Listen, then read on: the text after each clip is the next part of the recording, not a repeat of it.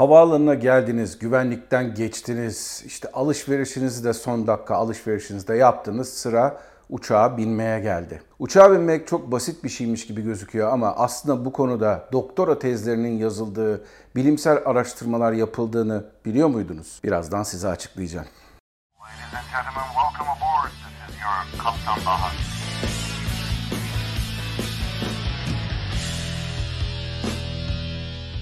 Herkese merhabalar arkadaşlar. Ben Kaptan Baha, Bahadır Acuner. Yepyeni bir Kaptan Baha yayınıyla sizlerle birlikteyiz. Biraz evvel girişte de bahsettiğim gibi uçak yolculuğunda belki de hiç kanıksadığımız, hiç dikkat etmediğimiz bir konu uçağa biniş şeklimiz konusunda dünya kadar araştırma yapıldığını biliyor muydunuz? Çünkü uçağa binmek demek, uçağın bir an önce havalanmasını sağlamak demek. Hava yolları uçaklar havadayken para kazanıyorlar. Ne kadar çok bir gün içerisinde sefer yaparlarsa o kadar çok insan bu uçaklarla uçuyor. O kadar çok insan bu uçaklarla uçmak için hava yollarına para veriyor.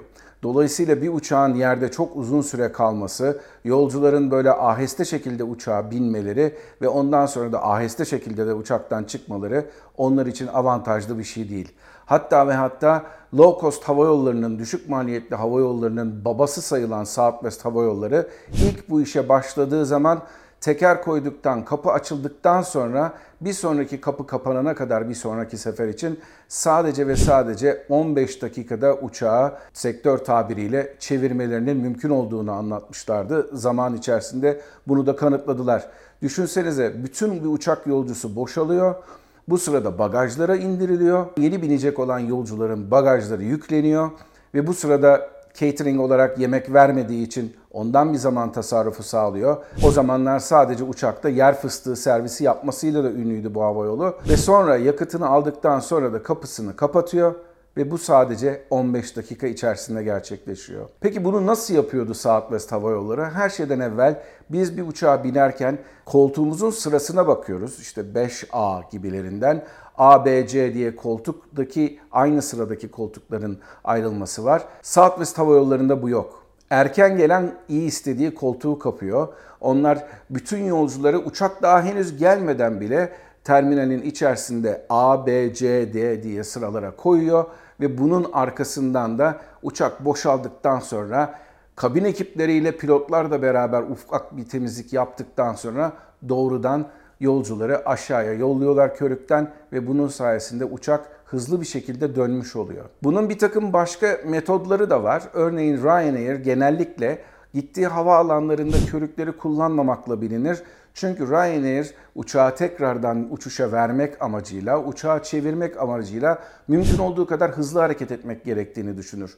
Bu nedenle de Ryanair uçaklarında hem ön kapıdan hem arka kapıdan iniş binişler yapılır ve hatta ve hatta başka servisleri kullanmamak için Ryanair'in ön kapılarında ve arka kapılarında uçağın altında yer alan bir merdiven vardır. Portatif bir merdiven. Bu otomatik olarak çıkar. Yolcular buradan iner kalkar ve arkasından da uçak bu merdivenleri kendiliğinden toplayıp kendi içerisinde e, depolayarak bir sonraki havaalanında açmak üzere uçar. Şimdi diyeceksiniz ki böyle bir mekanizmanın maliyeti vardır. Evet vardır. Hani ben size demiştim ya bu konuda bayağı araştırmalar yapılmıştır diye. Demek ki Ryanair'de araştırmasını yapmış. Yer hizmetleri servisinden gelip de merdivenleri yanaştırmaları çok zaman tutacağı için böyle bir uçağa da ağırlık ekleyen, bir maliyet unsuru ekleyen bir şey yapmışlar ve bu sayede uçakların kendi kendilerine yeterli olmalarını sağlayıp uçakları hızlı bir şekilde tekrardan uçuşa vermeyi tercih etmişler. Bunun ince hesapları var tabii ki. Ryanair gibi de kılı kırk yaran bir havayolu olduğu, olduğu zaman bunun da çok iyi hesapları yapılmıştır diye düşünüyoruz. Gelelim klasik havayollarına. Yani bildiğimiz Türk Hava Yolları, Lufthansa, Austrian, işte ne bileyim Delta, United gibi büyük hava yollarına. Onların değişik metodları var uçağa binme konusunda. Her şeyden evvel tabi gelenek haline gelmiş olduğu için ve insanların da yaşamını kolaylaştırmak için hareket kabiliyeti sınırlı yolcuların önceden binmesini tercih ederler. Çünkü bunların bazıları gerçekten havaalanında bile yürüyemeyen insanlar tekerlekli sandalyelerle gelirler. Koltuklarına kadar oturabiliyorlarsa kendileri otururlar. Oturamıyorlarsa yardımcılar tarafından bunlar koltuklarına yerleştirilirler. Ondan sonra 2 yaşından küçük çocuklu aileler uçağa davet edildiler. çocuklu bir aile olduğum için biliyorum gerçekten de bu çok çok çok yardımcı olan bir olay. Ve arkasından da bazı hava yollarında tamamıyla bu sırada olur. Bazı bunların arasında değişikliklere de gidilebilir. Arkasından da eğer uçakta business class varsa business class yolcuları el bebek gül bebek tutulmaları gerekeceği için onlar da uçaklarda öncelikli olarak uçağa binerler. Son yıllarda uçuş planlarının, uçuş programlarının artması ve yaygınlaşmasıyla beraber burada belli bir statünün üzerinde olan yolcular da bu şekilde öncelikli olarak uçağa alınırlar. Ama biz bir ekonomi sınıfından sadece ekonomi sınıfı uçan bir uçağı nasıl hızlı dolduracağız, hızlı bir şekilde uçmasını sağlayacağız diye merak ediyorsak eğer o zaman bir takım değişik metodlar var. Bunlardan bir tanesi Wilma metodu. Bu Wilma metodu genellikle bu metodlar bu araştırmaları yapan ve bunları yayınlayan ve kabul ettiren kişilerin soyadlarıyla anılan bir metot. Wilma metodunda ne yapılıyor? Önce cam kenarındaki yolcular uçağa biniyor. Yani birden atıyorum 30. sıraya kadar olan A ve işte diğeri neyse cam kenarındaki yolcular neyse tek gövdeli uçakta onlar biniyorlar uçağa. Ondan sonra orta koltuktakiler uçağa alınıyorlar. Ondan sonra da koridorda oturanlar uçağa alınıyorlar. Bir anlamda bir su borusunu ortadan doldurarak devam etmek gibi bir metoddan bahsediyoruz. Bunun birazcık değişmiş bir versiyonu daha var. Orada da ne yapılıyor? Cam ve orta koltukta oturanlar bir arada uçağa alınıyorlar. Arkasından da koridorda oturanlar uçağa alınıyorlar.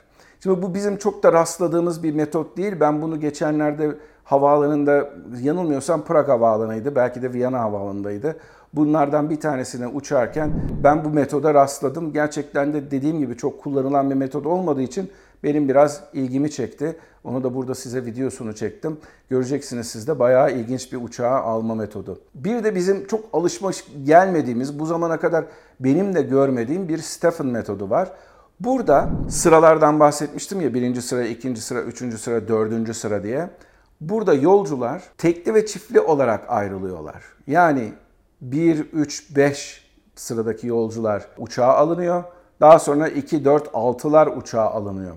Bunun da arkasındaki mantık o insanların birbirleriyle temaslarını mümkün olduğu kadar ortadan kaldırmak, mümkün olduğu kadar o insanların birbirlerine çarpmasını engelleyerek başüstü dolapları da uygun bir şekilde doldurmak amacıyla yapılan bir metot. Bir de bunun dışında bizim artık günümüzde çok kullanılan gelenekselleşmiş bir metot var. O da insanları uçağın arkasından grup grup halde doldurmak geliyor ki burada işte atıyorum yine örnek verelim 30 sıralı bir koltukta ilk e, bir koltuklu uçakta ilk önce 30'dan 20'ye kadar olan insanlar binsin. Arkasından 20'den 10'a kadar olan insanlar binsin. Arkasından da 10'dan 1'e kadar olanlar binsin şeklinde. Bunun da amacı mümkün olduğu kadar arkadan yukarıya doğru, öne doğru, uçağın önüne doğru binişi yapmak. Bu sayede işte ne bileyim birinci sıradaki bir yolcu 35. sıradaki yolcuya engel olmayacaktır. 35 ile 30 arasındaki yolcular kendi aralarında yeteri miktarda kavga edebilirler. Ama 30'dan sonraki yolcularda da herhangi bir sıkıntı olmayacaktır. Çünkü 30 ile 35 arasındaki yolcular bineceklerdir uçağa. Arkasından da 29'dan 20'ye kadar olan yolcular alınabilir. Bu genellikle hava yolları tarafından çok tercih edilen bir metot. Dediğim gibi ama onun dışında işte ne bileyim Gold Plus vesaire Elite Plus türünden belli bir statüye sahip olan insanlar tabi bu hava yollarına çok para yatırdıkları için de her zaman için daha önceden binerler. Şimdi size ilk başlangıçta Southwest Hava Yolları'nın biniş şeklinden anlatmıştım. Hakikaten aslında ne kadar medeni bir ülke saysak da Orada bir takım durumlarda nahoş olaylar da ortaya çıkabiliyor. İşte A grubunda ilk olarak uçağa binenler cam kenarlarını tutuyorlar. Eğer çiftlerse A, B'yi alıyorlar vesaire vesaire. Ama sonda sonda en olan en sonda binen yolcular maalesef bazı durumlarda çok kötü koltuklarda, orta koltuklarda uzun süreli yolculuk yapmak durumunda kalabiliyorlar. Bu konuyu aslında bir hayvanların ahıra itilmesi diye bir, bir, bir şekilde gözlemleyen Southwest'in o zamanlar Atlanta'daki büyük rakibi olan AirTran Hava Yolları'nın da çok komik bir reklamı var. Onun da linkini aşağıda size bırakacağım. Ama işin ilginç tarafı nedir biliyor musunuz? O kadar birbirleriyle dalga geçen iki hava yolu daha sonra Southwest AirTran'ı satın aldı ve bütün o Southwest'te AirTran arasındaki reklam savaşları da maalesef sona erdi. İzlemek gerçekten güzeldi. Bir tane Southwest reklamını, bir tane de AirTran reklamını koyacağım oraya. Southwest AirTran'ın bagajlardan para almasıyla dalga geçerken AirTran'de hayvanların ahıra sokulması gibi Southwest'in yolcuları doldurması metoduyla dalga geçiyordu. Umarım bu videoyu beğenmişsinizdir. Kanalımıza abone olmayı unutmayın. Bundan sonra yepyeni bir Kaptan Baha yayınında sizlerle beraber olmak üzere. Mutlu kalın, esen kalın ama mutlaka ve mutlaka havacılıkla kalın. Hoşçakalın.